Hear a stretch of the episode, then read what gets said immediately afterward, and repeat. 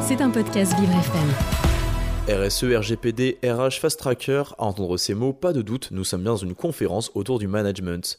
Pourtant, Isabelle Barthes, enseignante-chercheuse en sciences du management et adhérente de l'association depuis sa création en 2007, ne mâche pas ces mots. Elle relève la nécessité d'agir contre les discriminations au travail qui persistent encore. L'idée que j'avais ici, c'est d'interpeller même une association comme l'association des managers de la diversité en leur disant qu'au bout d'un moment, ben, on est dans sa bulle, on est dans la conformité de pensée et qu'il faut absolument aller voir ce qui se passe ailleurs, c'est-à-dire ces gens que je vois moi parce que je suis dans beaucoup d'entreprises qui considèrent peut-être de plus en plus normal de discriminer, ou en tout cas qui n'en ont pas honte. Je ne dis pas qu'il y a plus de discrimination, mais il y a une forme de légitimité à discriminer que je ne voyais pas il y a dix ans. En 2022, seuls 3,5% des PDG du CAC 40 sont des femmes. Le chômage des personnes en situation de handicap est de 13% plus élevé que le reste de la population, les agressions xénophobes en entreprise ont augmenté de 5% et 99% des cadres ressentent l'âge comme un facteur discriminant. Pour faire face à cela, la FMD se construit comme un centre de partage, de collaboration mais aussi de recherche sur la diversité.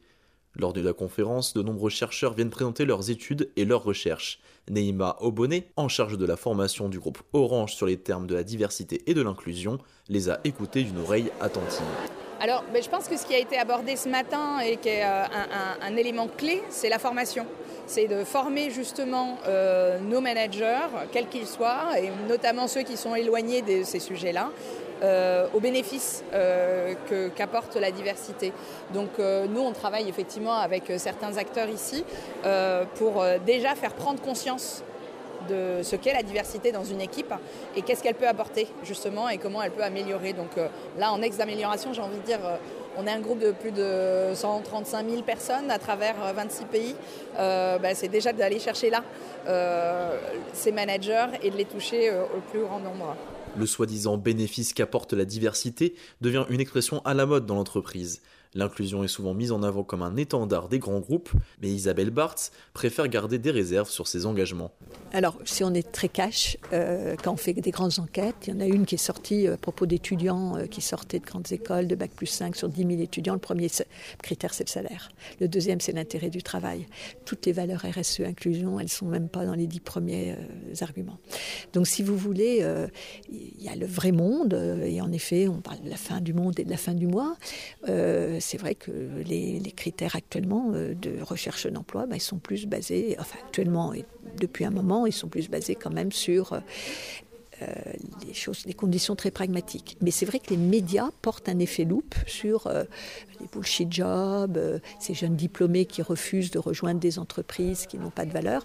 Je ne suis pas sûre qu'ils représentent une grande majorité des plus jeunes comme des plus vieux, hein, d'ailleurs. Alors, je crois qu'il faut être pragmatique pour que ça soit pérenne. Il faut que, c'est ce que je disais dans mon petit speech, il faut que ça soit le core business. C'est-à-dire qu'il faut que ça soit attaché au core business. Pourquoi L'Oréal a fait toutes les beautés, toutes les différences? Parce que bah, il y a de plus en plus de gens qui vieillissent, il y a, il y a, beaucoup d'obèses, par exemple.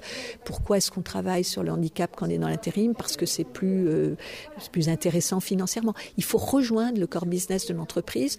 Autrement, pourquoi on le ferait? Les valeurs morales ne suffisent pas euh, à avoir quelque une conduite du changement, parce que c'est vraiment une conduite du changement structurante et pérenne. C'est clair. Et c'est vrai qu'il y a beaucoup d'inclusion euh, washing. Hein. Il faut être très clair.